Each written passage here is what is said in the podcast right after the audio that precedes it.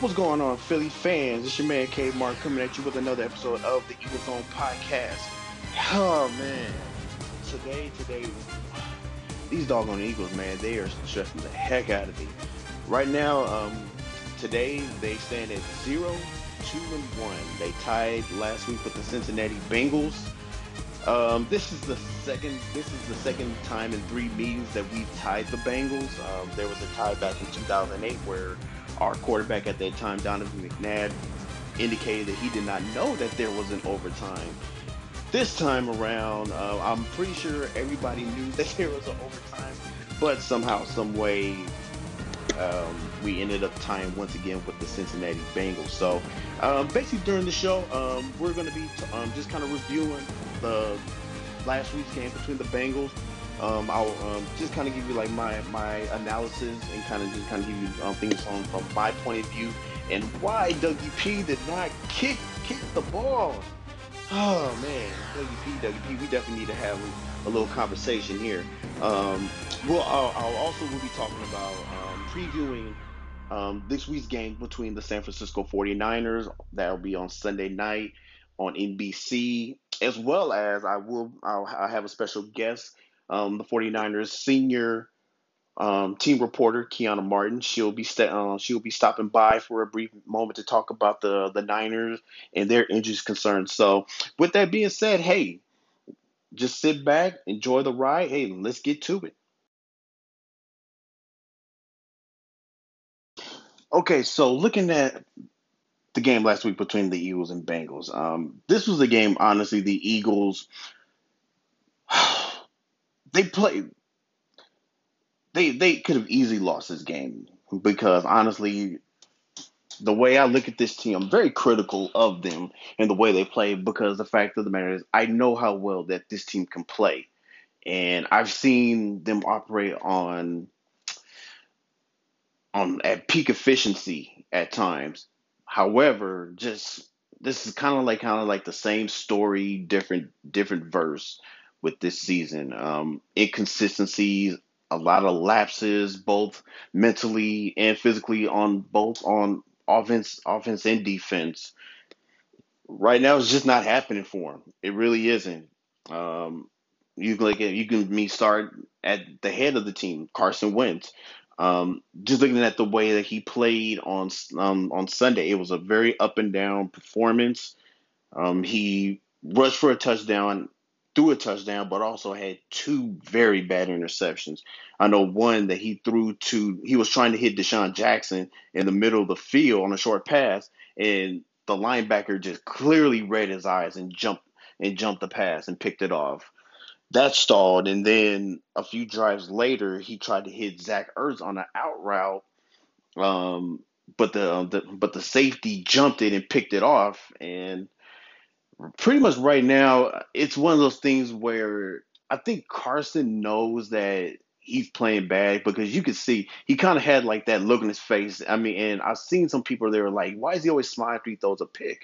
And honestly, what I, it's one of those things where I don't think he's smiling just to think it's funny. I think it's just one of those things like, can you you can't I can't believe that this is another pick. And it's just one of those things where you're kind of just kind of just overthinking and thinking just self analyzing and to the point where yeah you're just kind of like i can't believe that this just happened. And honestly i'm not gonna lie I, i've done that too when making mistakes at work. And i just sit back and i just like you gotta be kidding me.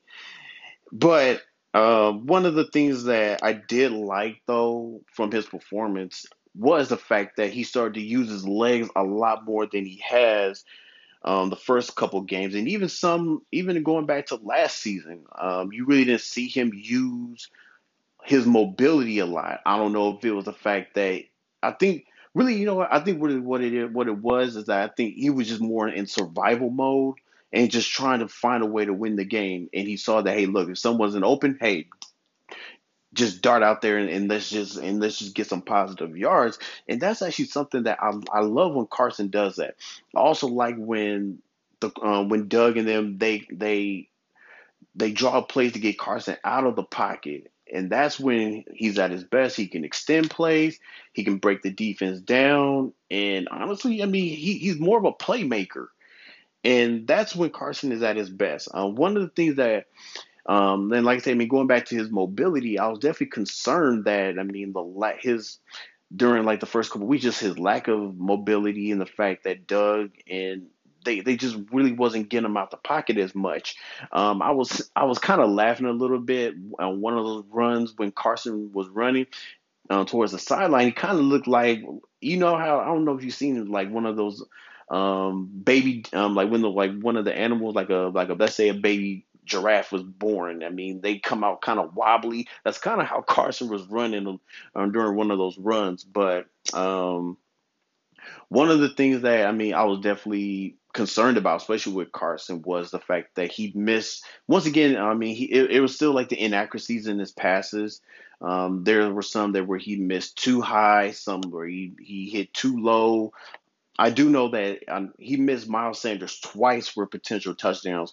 I know one was in the second quarter. He Miles was lined up against a linebacker, and then another time in overtime, um, he missed him for which would could would have definitely either a won the game or b definitely put them in field goal range to to win it. But once again, he kind of overthrew. So Oh man, that's just one of those things where he and I think really Carson he's at, at this point he's not gonna be one of the more prolific passers like a like a Drew Brees or Aaron Rodgers where he hits like 70%, 70, 75% of his passes. That's not that's that's not him. I think really what it is is I mean he's he he uses like whatever mobility he has to extend plays as well as get out like I said just getting out the pocket as well as he does have a strong, um, a pretty strong arm and his just his uh, his ability to make something make something out of nothing definitely kind of sets him apart. But it's just one of the things where at this point in time, it's just everything's just not fully clicking. So um, one of another concern that I had about the game was the lack of involvement of, of uh, with Miles Sanders. Um, the Bengals came in with a very putrid rushing defense um, today, uh, well, Sunday, uh, last Sunday would would have been one of those times where you feed the ball to Miles Sanders. You give him the ball 20 to 25 times, both rushing and receiving, to take pressure off, off your off your quarterback who's struggling. I mean, that's just one of the things that I was taught with with um with football is that hey, when your quarterback is struggling, give him something cheap. Lean on the running game. I remember when um when Donovan McNabb um, was with the Eagles, and there are times where he was struggling. He was struggling. Um, one of the things Andy Reid did was turn the ball over to Brian Westbrook and allow Westbrook to kind of take take control of the offense. But it's just one of those things where uh, definitely kind of gives uh, kind of gives um, makes you question a lot of the coaching decisions because, like I said, I mean, with Carson struggling, I mean, you would suspect um, Doug Pederson to force feed the Bengals uh, a heavy dose of Miles Sanders. Uh, one of the things that, especially going back to Doug, is that, and honestly, great coach. I really appreciate what he what he's done for the Eagles franchise, definitely, and definitely with bringing them their first Lombardi Trophy.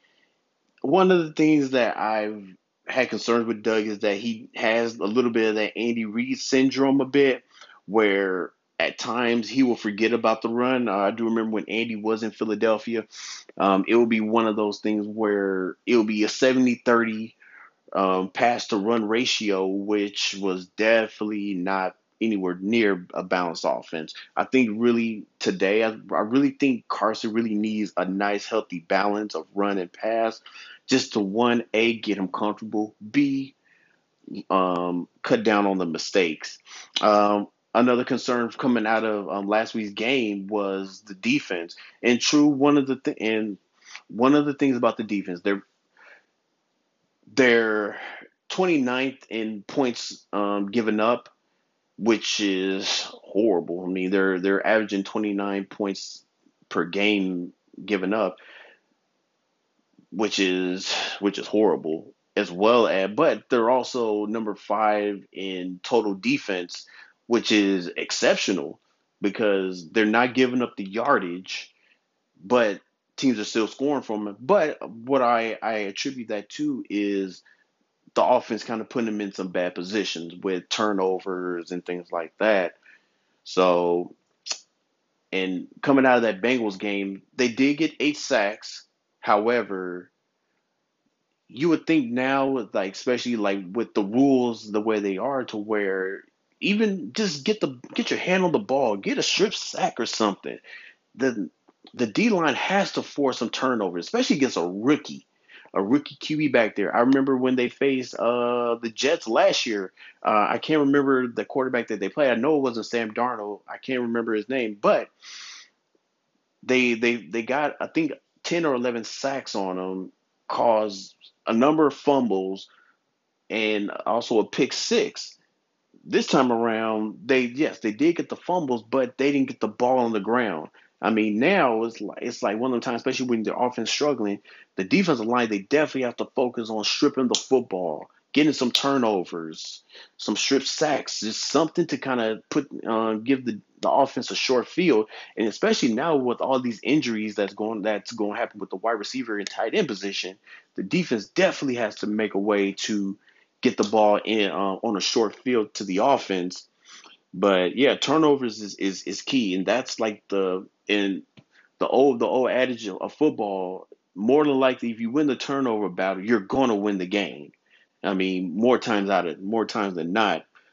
Um, also, looking at the, um, the Eagles' defense, one of the things that I mean, they definitely did struggle with um, two of the Bengals wide receivers, Tee Higgins and Tyler Boyd. Um, Tee Higgins had um, two touchdowns. Tyler Boyd had over 100 yards receiving, if I, if I remember correctly. And and pretty much, I mean, AJ Green was pretty much, I mean, what's pretty much left of AJ Green, he was pretty much shut down by Darius Slay. But overall, like I said, I mean, over me, the defense, I mean, if I had to give them a scale of one to ten right now, I'll say maybe they're playing about a six right now. Um, there's definitely a lot of room for for improvement. Um, shifting back to the offense, one of um, another topic of concern is Jason Peters. Yes, Hall of uh, future Hall of Famer Jason Peters. Honestly, I, I think it's time for him to go.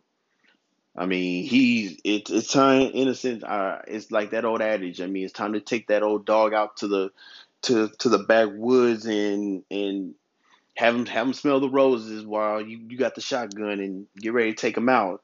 I, it's it's time for Doug to take him out because right now the way that he's he's he played he's been playing the first three games of the season.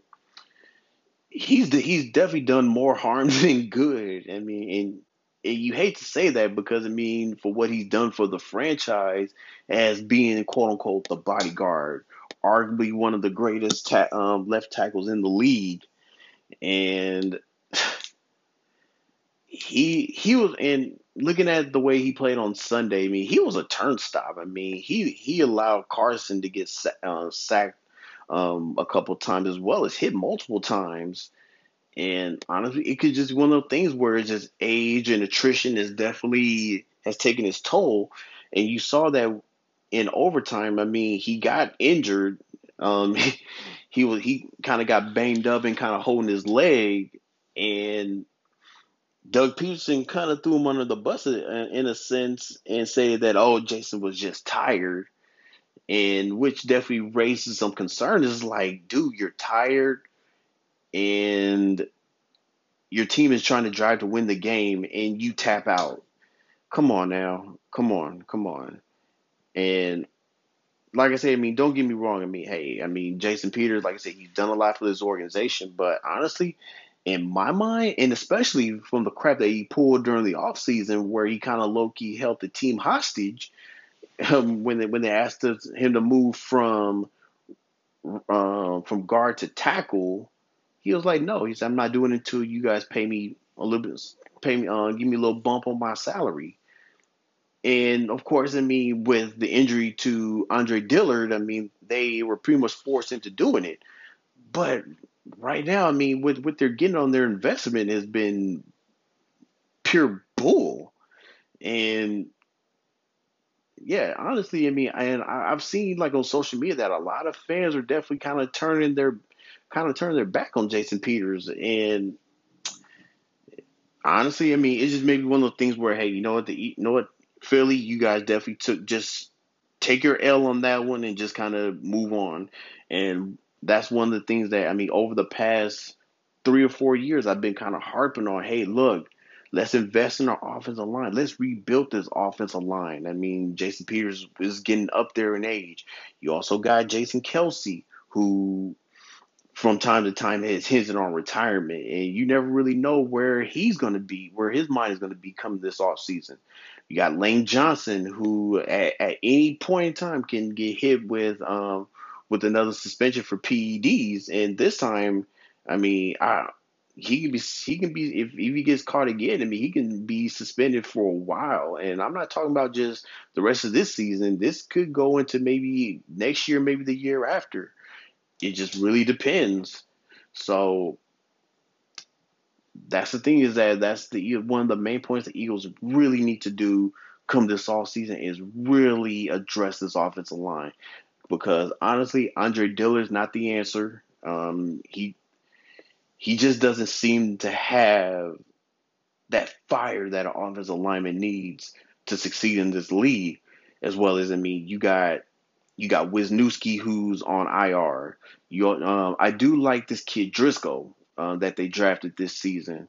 I do like him. He seems he seems he seems to kind of have an understanding of what to do and how to do it. I know he's a little bit banged up now, but I definitely I'm definitely want to see more of this kid in the starting lineup to see maybe see and maybe like maybe come back maybe about four or five weeks from now see how his progression has gotten. So um, the biggest issue that I had going um, from last week's game was the end of overtime because at that point in time the Eagles had drove pretty deep into Bang um drove, drove into Bengals territory. Now Jake Elliott has a very strong leg. Mind you, this is the same Jake Elliott that booted a 60, uh, I believe a 63 yard field goal during our Super Bowl run against the Giants to win that game. And they they got kind of they they got into his range a little bit. Um, matter of fact, I think they got to like about the thirty. I can't I can't really remember like the thirty something yard line. However, there was a holding call against Lane Johnson, and so they were getting ready to line up to kick the game um, kick the game winning field goal. Then another um, another offensive lineman jumped for a false start, which sent was pretty much sent his back, which pretty much was pretty much touching where, which I believe would have been a 65 yard field goal if I remember correctly. And honestly, at this point, I'm thinking like, you know what, Doug, let's just go for it. Hey, you know what? You got a strong kicker, a strong leg kicker, and um, Jake Elliott. I mean, it was a very, and from what I was, um, what I saw with the weather report, it was a very warm a very warm sun, um, Sunday game day. So the the ball definitely would have carried. I believe he would have gotten there. It was just more of like would he have had the accuracy to actually bang between um, the two goalposts. So like I said, I'm sitting there waiting. Like, all right, Doug's gonna just call him out. Let's just go for it. Hey, you know what? Might as well. We got about 19 seconds left in overtime, and my thought process was like, look, by the time the ball snapped, it takes about Clock starts with the ball is snapped, so roughly about seven, eight seconds will come off the um will come off the clock if he if he miss if he somehow misses. So I'm thinking like, all right, he's gonna boot this field goal. No, no, no, no, no, no. Doug brings out the punting unit, and I'm just like, what? You got to be kidding me. Nope. Doug punts the ball. And I think at that point, Doug just, he's like, know, at this time, I'm just going to just settle for overtime. So, yeah, the Bengals get the ball. They pretty much run out the clock. The game ends in a tie. I was very disappointed in Doug because this is the same man that called the Philly special at the goal line during the Super Bowl against the Patriots of all of all teams it's like, dude, I mean, he, he he wasn't called Big Balls Doug for nothing. Like, dude, go for it. And then you had the nerve to write a book that Super Bowl year called Fearless. Come on, Doug, man, show that show that fearlessness. And then by him by him passing on the field goal, that definitely showed that he didn't have the a the confidence that Jay could have gotten him there. B, they also showed that he didn't have confidence in his defense. I think honestly, I think me personally, if that would have been me as head coach, number one, first thing I I would it like it. Hey, let's go for the field goal. If we don't, hey, defense got to hold. Number two, I would have had Carson. Hey, look, I would have had Carson. Look, hey, look, uh, let's let's let's see if we can maybe make a play. Maybe we can get those yardage, get that yardage back. We just got to get up there and spike it, or try to get something to the sidelines. If not, you know what? Then hey, let's just let's dump the ball off. Let's just dump the ball off in the flat to Miles. Hey, let's just get something to where we can on fourth down where we can just kind of push the Bengals back a, little bit, just so hey, look, they don't have a chance to win the game. Then, like I said, I mean, matter of fact, you know, yeah, punt, punting would was would not have been in the equation for me because the simple fact of the matter is, hey, like Herm was said, you play to win the game. And like I said, just by Doug just putting the ball away, like I said, that he just didn't show the confidence in his team to come through with um, with what he wanted them to do. And that's a very telling sign, and that's not good, especially in a season where it kind of like kind of have like a had like a truncated off season, and to the point where yeah, there was no training camp, and you guys are pretty much starting from Lily started. You guys are start only have only started only been together for what about three weeks now, so. it's just one of those things right now with this squad that's really frustrating. And one of the things that um, I definitely wanted to get into, and this is a, this is a topic that has kind of been floating in, um, floating in my mind over the this past week is has Doug lost his voice with the ball club? Um, it's a lot that's kind of transpired with this team. Um, are they really taking? Are they are they actually listening to him? Because I mean, and you're starting to see like maybe like little cracks in the foundation, such as I mean, you I've I've never seen on the injury report somebody sitting out because of rest. And you're seeing that with Fletcher Cox, you're seeing that with DeSean Jackson, Jason Kelce, Lane Johnson. It's like my thing is though, the only way you improve as a football player is to actually play football. And that and that includes practice, games. I mean, you learn and you get better through repetition, and that's really what a lot of football is is repet, uh, repetition. So I'm very concerned on Doug and his voice with the um, in the locker room. And Is it being is it is it in a sense kind of being muted? Um, Bill Parcells once said to me, every coach has a shelf life. And really, are we near the end of Doug Pederson's shelf life? Because one of the thing, another thing that's definitely concerning is, and I harped on it last week, is the play calling. Um, Doug has, in a sense, been kind of stubborn with his offense. Um, there's a lot of times where, I mean, like I said, like I stated earlier, he has to be reminded that hey, there is the running game. Let's utilize the running game.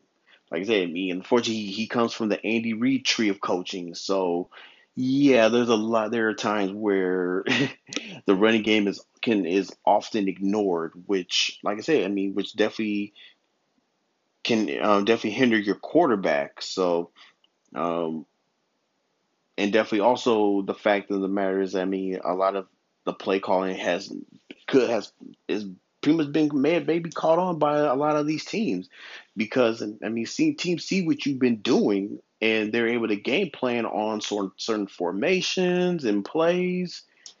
And really, I mean, has I really haven't really seen any any any new twists and turns to the offense. I mean, like I said, when you look at what Kyle Shanahan is doing in San Francisco, you got to look at what um, like Sean McVay's doing, and some of these younger coaches. And like I say, right now, just, I think Doug is just stuck on the West Coast offense, where I mean, you can see like his predecessor, uh, his um, Andy Reid. I mean, you see what he's doing with Kansas City. I mean, like I said, he has those wide receivers with uh, Tyreek Hill, uh, Miko, uh, Miko, um, um, Hardman, uh, Miko Hardman, and stuff like that. I mean, true, it doesn't hurt to have Patrick Mahomes, but the fact of the matter is, I mean, he's opened up the playbook and he's doing a lot of twists and turns, and that kind of keeps defenses off balance. And I think Doug really needs to kind of be mindful of some of these plays and maybe try to add hit, add it to his um, repertoire. I know a lot of these owners and GMs they're looking there, and that's where they're looking more like at uh, some of the younger coaches or maybe some of these coaches from the college ranks because they're able to bring that dynamic into an actual NFL um, offense. Um, it's not not just the play calling that definitely concerns me. Is once again, um, we definitely have injuries. oh my goodness! Like these injuries continue to ravage our football team, and yeah, it's it's frustrating because I mean, yeah, I mean, I, like the time that's on the sidelines, I mean, it could def it could definitely help our squad. I mean, and I'm look at Marquise Goodwin. Um, he actually opted he actually opted out of the uh, of, of this NFL season due to COVID. But like I said, you also have DeSean Jackson who has a hamstring injury. You have JJ Arcega-Whiteside that even though um, he did play a, he did play some snaps on, uh, on Sunday, but he has an injury and you definitely saw like before the game that there was like a little meeting with JJ, um, the team, um, the team strength and conditioning coaches, the um, one of the medical staff members, and Howie Roseman, and yeah, he had a, he had a lower body injury. You also have Avonte Maddox who was injured. Um, like I said earlier, Jason Peters, um, he went on short term um, uh, injury reserve. Then on top of that, I mean Dallas Goedert he's out with an ankle with a um, small fracture in the ankle, and then also Alshon Jeffery, who's who should be back next week for the Pittsburgh game, but I mean he's been out since um, December when he hurt um, he injured his um, the Lisfranc injury in his foot against the Giants on last year on Monday Night Football. So it's a lot of injuries going on with this football team, and really this this is going to be really up to Carson Wentz. Um, I mean, basically, I mean, it's gonna uh, it's gonna be pretty much the back. It's gonna be in a sense like the battle of backup players and, and reserve players. I mean, this is kind of what the Eagles were faced with um, towards the end of last season, just due to the injuries, where they kind of relied on uh, Greg Ward, Deontay Burnett, um, Miles Sanders, Zach Ertz, Dallas Goedert. But I mean, but for the most part, um, they just relied on a lot of the young, um, the young inexperienced players, and it helped. And basically, once again, they're you're going to be thrust into action on Sunday to help this team um, try to get a victory and get off this this this snide. So this week, the Philadelphia Eagles they'll they'll be traveling to the Bay Area to face the San Francisco 49ers on Sunday Night Football. Um, this is a very huge game for both teams. Uh, the Niners they've come um, they're coming off two straight victories over the Jets and Giants in New York. Um, that also um, accompanied by a loss during opening weekend uh, at home to the Arizona Cardinals. Uh, right now, the Niners, just like our Eagles, they're pretty banged up right now. Um, they're missing, um, like I said, yeah, Jimmy G, Raheem Mostert, uh, Nick um, Nick Bosa, Solomon Thomas, uh, Dee Ford, Richard Sherman, Jordan Reed, um, George Kittle, and Deebo Samuel are supposed to be back um, um, this week. Um, we'll get we'll get further confirmation from their team reporter a little bit later on. Um, in terms of the Eagles, of course, like I said, I mean, we're we're dealing with our own injuries right now. In terms of our game plan, honestly, in my opinion, I mean, the Niners they, they still boast a solid defense. Um, like I said, despite them missing their their talented front line, they still have a um, a very good scheme. as well as um, solid linebackers and a secondary that's willing to, to mix it up. I think for the Eagles, in terms of their game plan, I really think they need to simplify it a little bit to kind of help Carson. Um, they need to, once again, they need to roll him out of the pocket and as well as lean on the running game. I really feel that this this unfortunately it wasn't like this last week because like I said, I mean Miles they Miles should have had a lot more touches because I mean he just had 94 I think on uh, 11 12 carries if I remember correctly. But this game right here needs to be a Miles Sanders game. He has to step up both running and receiving. Um, definitely get the ball to Zach Ertz. I think um, I think Zach um, definitely has the ability to get open against this team. Um, like I said, I mean, pass rush should not really be an issue because, like I said, um, like I said, like they're they're missing a lot of they're missing their like their talented defensive linemen. But um, one of the things that I saw that the Niners they, they do have depth that can that can definitely kind of cause some trouble. And like I said, um, yeah, I think really also limiting turnovers. Um, right now, I mean, we have the Eagles. They have six so far, and that's not going to get it done. That's definitely not going to get it done. One of the things that um, on defense um, is the Eagles. I mean, they they they're very they they play the run very well. They definitely need to um, to continue that because one of the things the Niners they're they're very good balance. They're they're they try they play balanced football. And so yeah, they like to kind of mix it up with the run and pass. One of the matchups that's going to be crucial is George Kittle in his return against Nate Gerry, TJ Edwards, in the in the Eagles linebackers. Right now, the Eagles linebackers are severely struggling. And this goes back to once again them not making the investment in their linebackers that they should they, they should be doing. I mean, they're they're not putting the the appropriate draft capital into the linebacking position. They're not um, getting linebackers out of the free out of free agency. It's kind of like they're just allowing the uh, the linebackers to just kind of wither away in a sense. And right now, like I said, in matchups against the tight end, that's definitely going to hurt them. I mean, you saw that um, last week with um, with the Rams and Tyler Higbee. He he torched them for three touchdowns. The Redskins, Logan Thomas, their uh, their tight end, got him for a touchdown. And so now you think about it, shoot, you get George Kittle out there, man, he's gonna he's gonna light these linebackers up.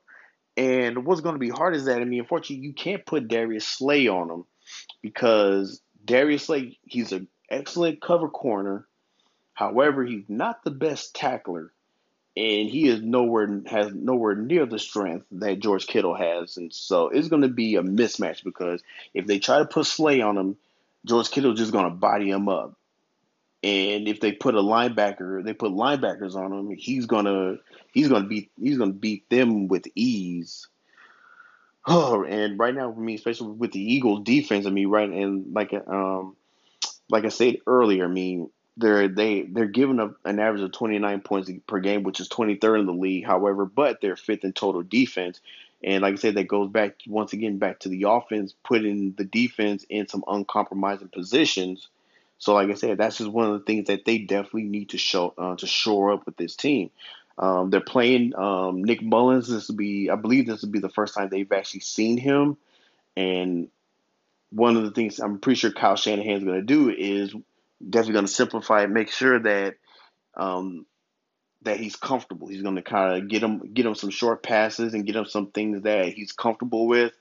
Um, but yeah, um, this is um, this is a critical game for the Eagles. They really need this game to to kind of keep, even though like the division is on the on the downward spiral right now because only the cow um, the Cowboys and the Redskins have only won a game, but they both have suffered devastating losses. And if somehow if the Eagles can win this game and if let's say Dallas and Washington loses, I mean the Eagles are pretty much like a half game out of first place. Just looking, just and that just shows how topsy turvy this NFL season is. Um, one of the things that I wanted to also give you guys is my fantasy um, give you guys like my fantasy updates on Eagles players on and or who they should play. Um, in terms of on offense, I think Carson. Um, I don't think Carson Wentz. He, right now, he's not really trustworthy to start. If you got him, sit him on the bench. Um, really, the only player that you should be starting is Miles Sanders and Zach Ertz. Now, if you have a deeper league, I would suggest maybe, maybe, and if you like kind of just you're just desperate for a wide receiver, I would definitely say take a flyer out on um, Greg Ward because, like I said, I mean, there's no DeSean, there's no Alshon, no JJ Arcega-Whiteside, um, no Jalen Reagor out there. I mean, he's going to, I me, aside from Ertz, Greg Ward's going to see a lot of targets. So if you play like in a PPR league or just any fantasy football league, I mean, I think Greg Ward is a nice piece to have on your on your roster. So that's just my opinion.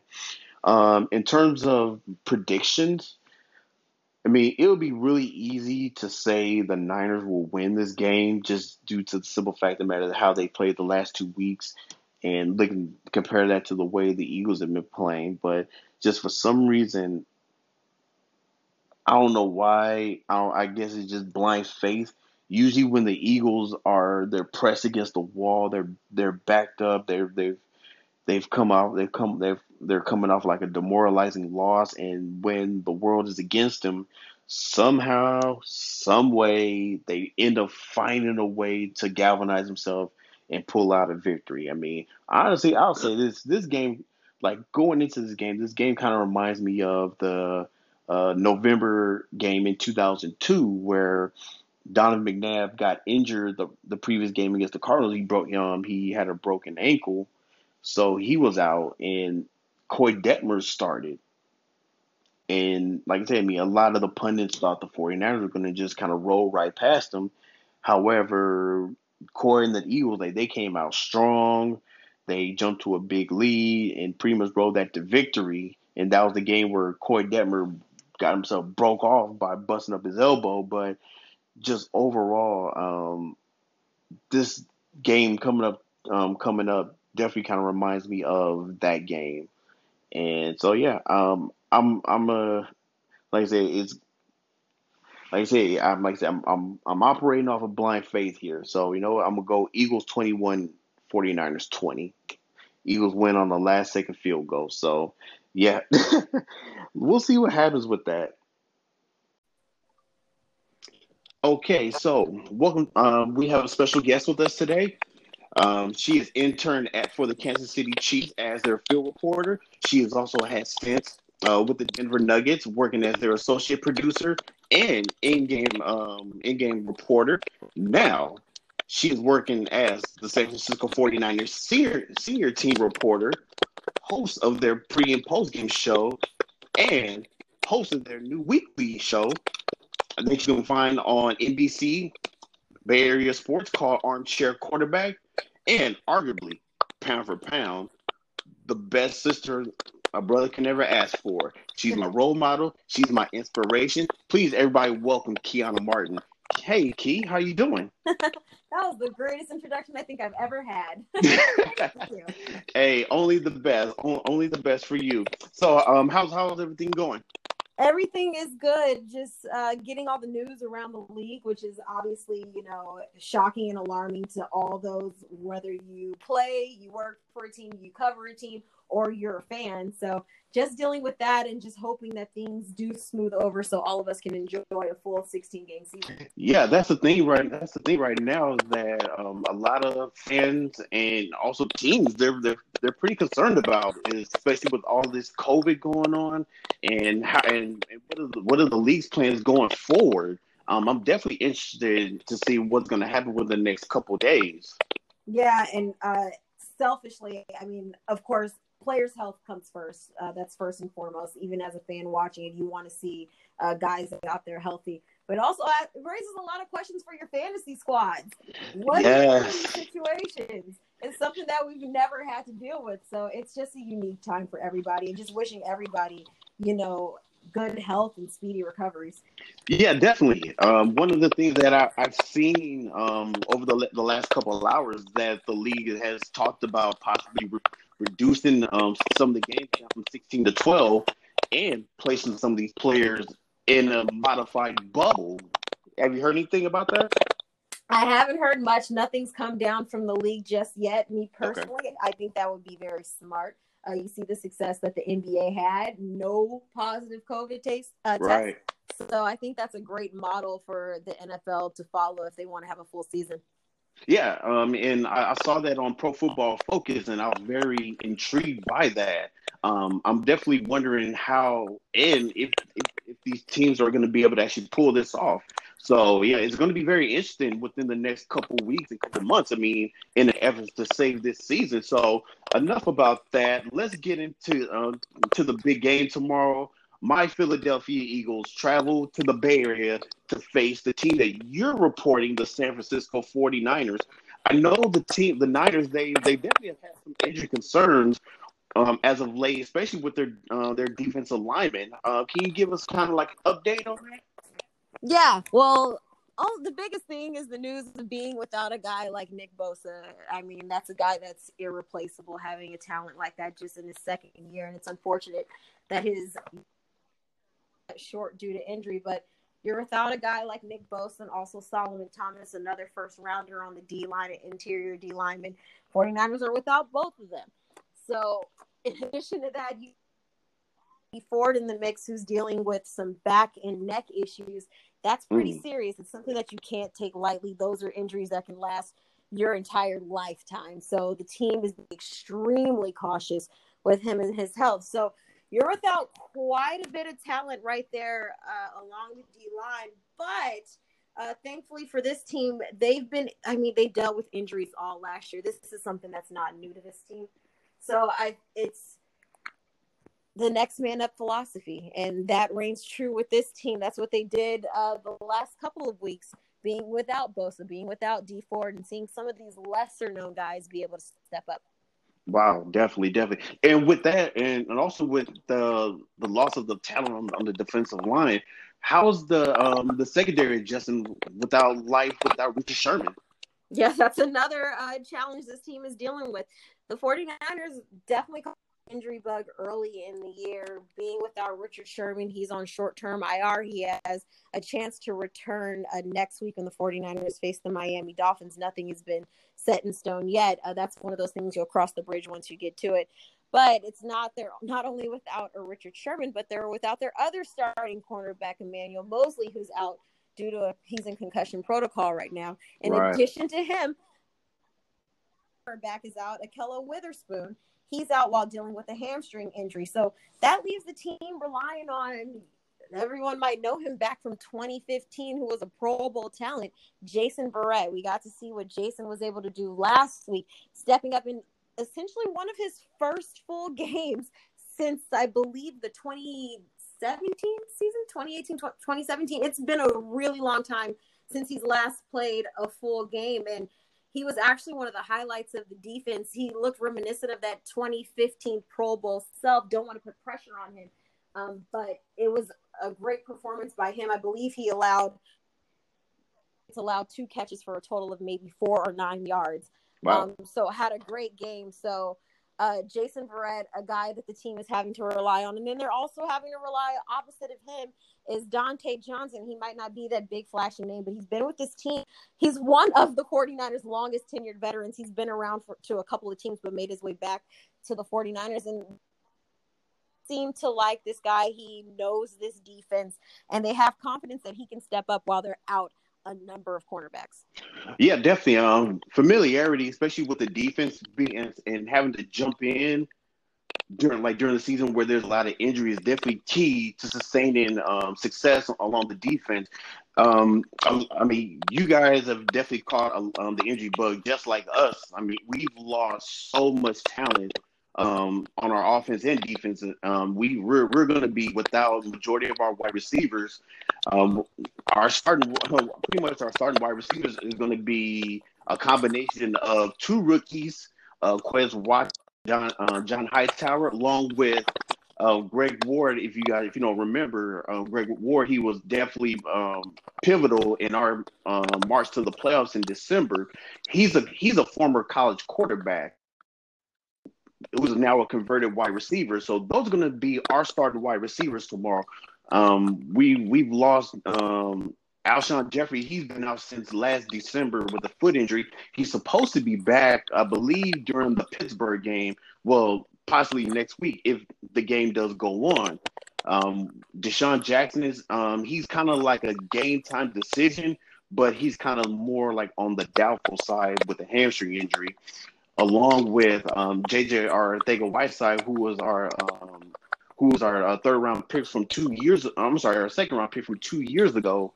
Um, he's gonna he's also out with a lower body injury. So yeah, um, it's gonna be a battle of practice squad players, if you want to say, between our wide receivers and you, you guys' defensive backs. So it's definitely going to be very interesting. That's going to be very key to the game.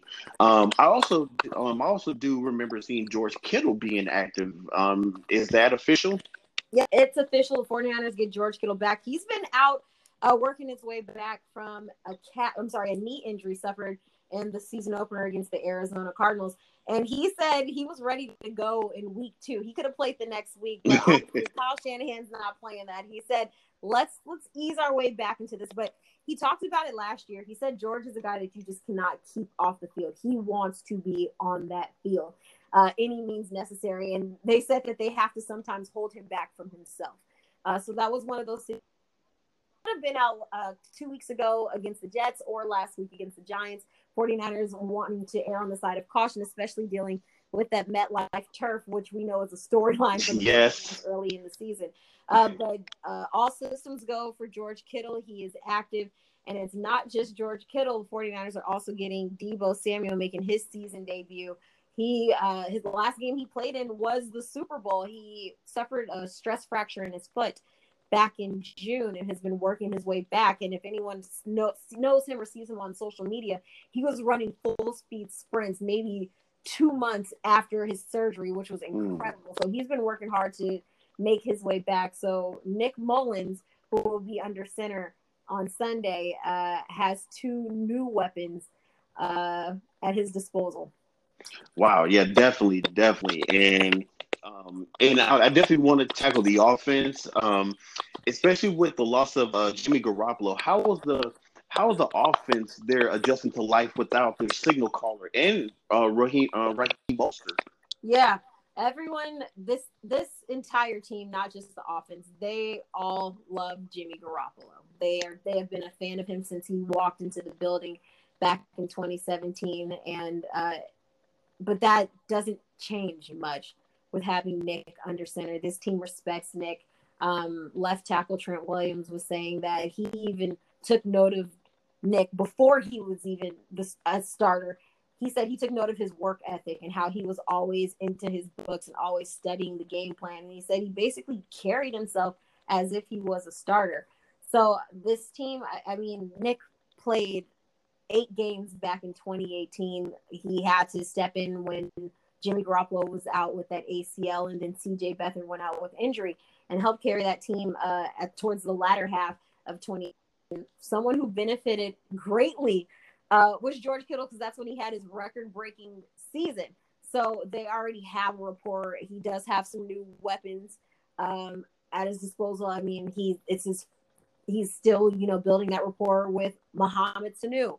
Um, it's his first time working with Deebo Samuel. He wasn't there during that season. So um, I'm sure they've worked out the kinks over the last two weeks. He's had two weeks to practice as if he is the starter. So um, I'm sure that was their focus heading into this week. Wow, definitely. So, um, so as as a fan or as um, somebody looking at um, from the outside looking in, what should Eagles fans look for, like, kind of look at, like, uh, or what should they expect from Nick um, Nick Mullens come Sunday night?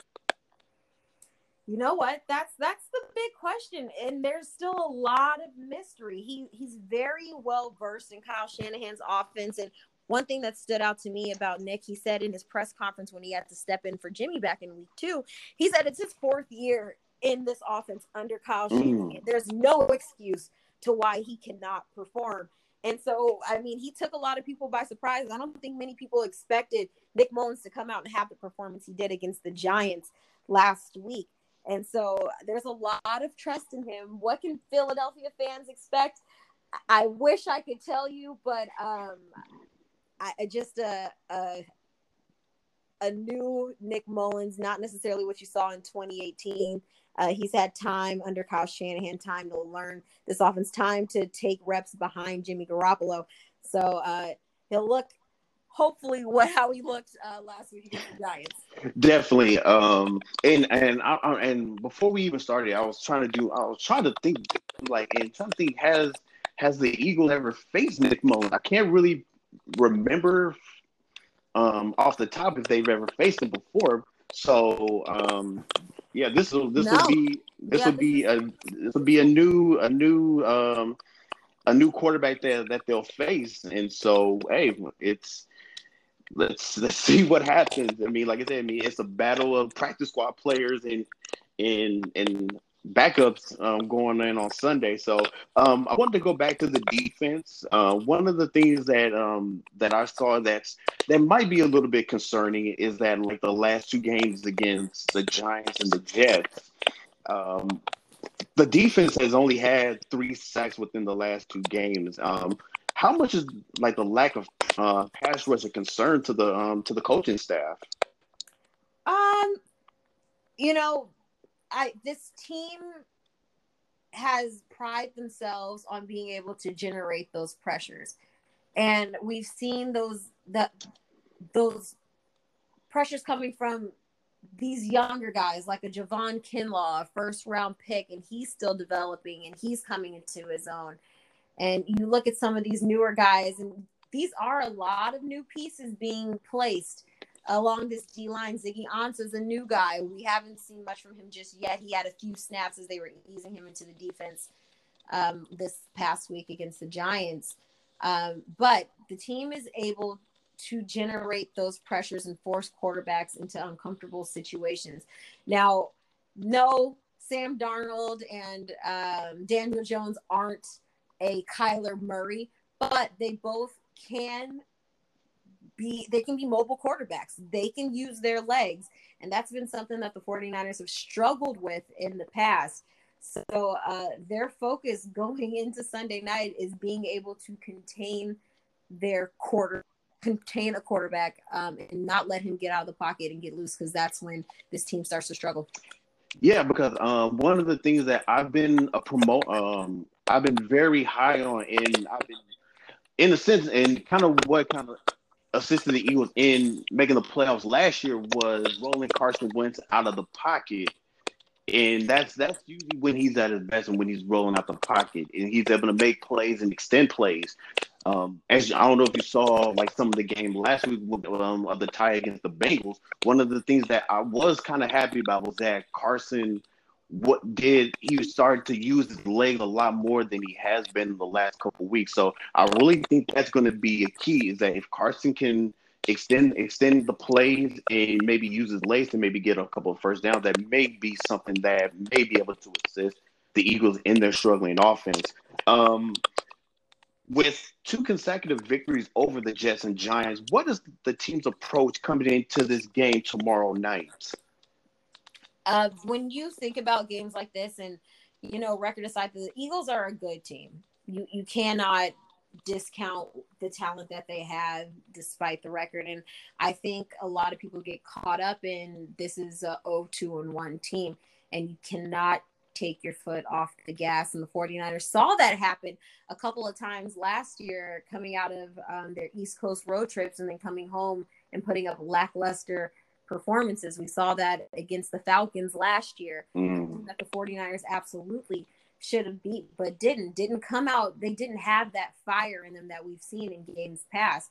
So uh, I, I believe that this team, their focus is on not st- keeping that momentum going. And especially when you look at what this NFC West looks like, you definitely competitive and I and I would say this the toughest division in the NFL right now when you're looking at what Seattle's doing, Arizona, and then it's even the Rams. The Rams are even looking like they've they've got their footing. Um, so I think this team is they know that they have to stay competitive. Um, so that's more than likely their mindset heading into this game against the Eagles. Yeah, definitely. Um, and that's one of the things that I definitely looking at with this team, with the well, with the um, with the Niners, is that especially how rough the NFC West is. Um, and especially like since they sustained a lot of injuries, would they be able to kind of maintain maintain where they are and maintaining where they are in the standing? Because as you can see, the teams in that division have definitely improved, such as the Rams and the Cardinals, just to just to to complement what the Steelers are about, and which are those two. Those are the two top teams in that division. Yeah. So yeah, it's definitely important for them to to definitely try to stay close, especially while um, a lot of their their star power, their stars are out. So um, overall, um, how do the players feel about the Eagles as a team going into this game? Well, they were talking to the media earlier this week, and they had nothing but high praise for every single player that was mentioned, whether that be Carson Wentz, their O line, D line. Uh, this team is aware that this is still at the end of the day a professional football team. And like I said earlier, record aside, it's a good team. And you look at the Eagles defense and what they did last week to Joe Burrow, eight sacks and 18 quarterback hits. They're very mindful of that. And I'm sure they've been watching plenty of tape and, and analyzing ways that they can continue to keep Nick Mullens upright and make plays. So they're not discounting the Eagles. They know that they are definitely a good football team and a team that can win and should have won a few more games this year. So, um, I, I would just, I believe that this team is, they're aware and uh, they will be taking that into consideration on Sunday. Definitely, definitely. How, um, overall, how are the players and the organization adjusting to life without the fans? it's different. It's very, very different. Um, a lot of the guys have been saying, you know, that first game, you, you think about when there's a big run or there's a sack or there's something you, you're used to having that that crowd to pump you up, especially third downs on defense. You look for that home field advantage, and right. there's they don't have that anymore. So when you talk to the guys, they are trying to figure out ways that they can adjust and not just that, but continue to keep that energy all game long. They feed and what what's really missed in the game of football is the energy that the fans bring. The players say that all the time. Like that's something that you just cannot take for granted. You cannot replicate. I don't care how many decibels of crowd noise that there is inside of a stadium. You cannot replicate the energy that the fans bring. So I believe like after that first game of this is very bizarre, but we're going to have to get used to it. I feel like that is now all right. We've got over that hurdle and that that jump of okay, this is what it's going to be like. Let's adjust and let's move on. So it's certainly different. It's even different for me being out there, but um, I think this is just across the league. You're here to play a game. You're paid to play a game. Uh, fans or not, so you got to make do. Wow, definitely. Um, as as as the um, the 49ers senior reporter, are are you are you at the games? So I'm at every home game because okay. of COVID. Uh, road games, I'm no longer traveling. Typically, in the past, I would. So uh, home games, I'm there in the press box covering the match. And as a as a team reporter, I mean, is it eerie kind of not being around the fans and not just soaking up the actual game day atmosphere? For myself, I would say yes. It might be a little different for some other reporters, but that's because a lot of my game day responsibilities was fan interaction, uh, game entertainment. So I'm on the field, and a lot of my job is interacting with fans. We host trivia during, you know, quarter breaks. Um, we recognize military members and things like that, and so we no longer have that element of game day. So that's definitely different. And then hosting my pregame show, I'm talking about a game are, are preparing for a game that's about to be played right behind me, but there's no fans in the crowd. It almost feels as if it's a scrimmage or it's a practice. It doesn't really even feel like it's a real game. It's a it's a bizarre feeling. Um, but at, it's not thankfully. But since I'm in the press box, my focus is so much on the game that I don't necessarily forget that fans are there. But I feel like my focus is such on the game that I'm not as impacted by it as I would be but it's definitely unique. And I I think I speak for every single person uh, that's on the football side that they miss fans being in the buildings. Yeah, and yeah, and I, I actually felt the same way. And as a fan, and wa- watching the game yeah, and I definitely felt that it was more. Felt kind of more like a scrimmage game because you can hear so too, so much of the players' interaction in their talk and, and talking on the field. And actually, and, and actually, when you speak with a player, I mean, a lot of times they, they really don't they really don't realize that the fans are there, especially while they're in the heat of heat of the moment or the heat of the game. It's more like they kind of hear the fans maybe afterwards, but not like actually while they're playing. So, um, I um I I definitely don't want to um take take up all your time so and I really appreciate you coming on. Um, I just have one last question I definitely want to get to is that what uh, what is the team what are, what are the players' thoughts on like the current climate of, of our country and kind of like what are like their social justice uh, messages that have been to the fans and, and to the communities?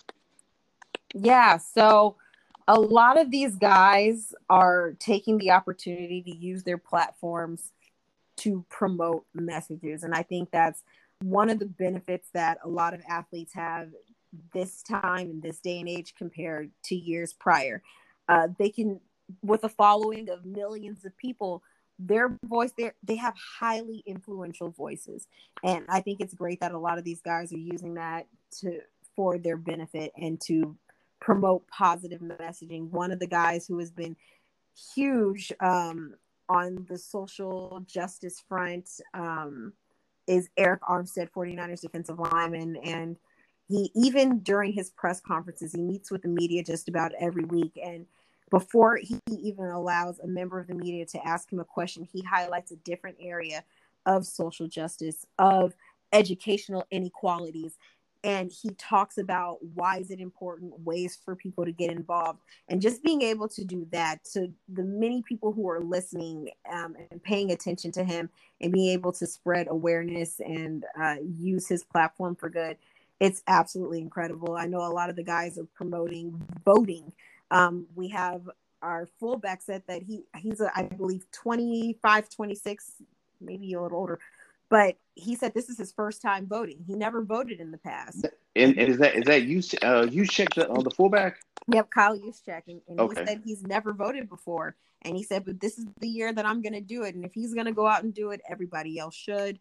Um, our another defensive lineman, interior guy, nose tackle Jones, he came to his media availability with a shirt that, that read "Vote" across it, and he was asked, you know, we like your shirt, you know, what was the importance of wearing that, and spreading that message. And he was basically saying so many people have opinions on a number of things, especially in this political climate, for lack of a better term. But, and he's saying, if you did not vote or are not voting, shut up. Just mm. straight up shut up. You don't have a right to complain. And right. he's absolutely right. And these guys are encouraging people to go out um, for changes, not just as the presidential candidates, but local um, local um, elections. And uh, the, I, I really applaud this team. It's a number of guys. I know I didn't mention all of them, but there are a number of guys who are using their platforms for good, whether it's political, whether it's educational inequalities, whether it's social justice. Um, this team is really uh, banding together to promote positive messages. And you know what? That's and that's one of the things I definitely do applaud the 49ers um, and, the, and, and not just the players, but also their uh, their organization. I know, like in the past, they caught a lot of uh, slack from the whole Kaepernick situation, but um, I, I do I, I have seen that they they've tried they definitely have um, tried to rectify that that situation as well as um, like they're, they're like their stance on everything that's been going on in terms of social justice. So no, hats off to them. And another thing I was definitely I was definitely happy to see, especially when uh, I believe um, I believe a fan had wrote had sent some uh, some negative remarks to yeah. um, about George Kittle's injury to I believe to Cardinal safety Antoine Bethea, I believe. It was Budda uh, Baker. Yeah. No, it was Budda Baker. I'm sorry, it was Budda Baker. And I, I, like how the 49ers, uh, as a team, as a franchise, they stood up and they condemned um, that that type of behavior, which is which is great. That's stuff that you like to see. So yeah, and that's uh, something that I think was what's important to know about that is that's not something that a social media department came up with and said, "Hey, let's put out a message." This came from all the way from the top saying, "Hey, oh. this isn't okay, and we need to make sure fans understand and know that is not a representation of this organization." And I honestly applaud um, this entire organization for you know coming down on the situation and going into a search to find out who this person is and banning them from oh. all events at Levi Stadium. So oh wow, they're, they're, oh wow, they was able to find them and ban them. Oh wow. Yeah, that that was their goal to find this person, whoever had this tweet, and that is the goal. They do not tolerate that, and and I think that's a great gesture, not just a gesture. It, it's a great,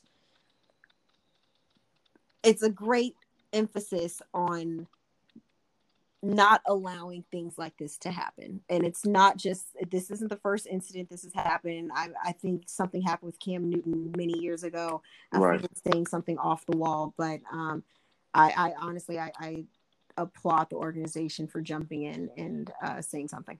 No, very good, very good. Yeah, um, I, I, I like I said, I was definitely excited when I saw that, and no, and that that's actually um a good representation of the Niners and their their organization to say something instead of kind of like in a sense kind of taking a taking a re um not in a in a sense just not just sitting back and just kind of just kind of um pressing it under the rug. So no, great job by right. him. So no, with that being said, hey, um, I really appreciate you coming on and talking about this game. Uh, should be a very great and entertaining game. Um, hopefully my Eagles will win, but hey, we'll see what happens.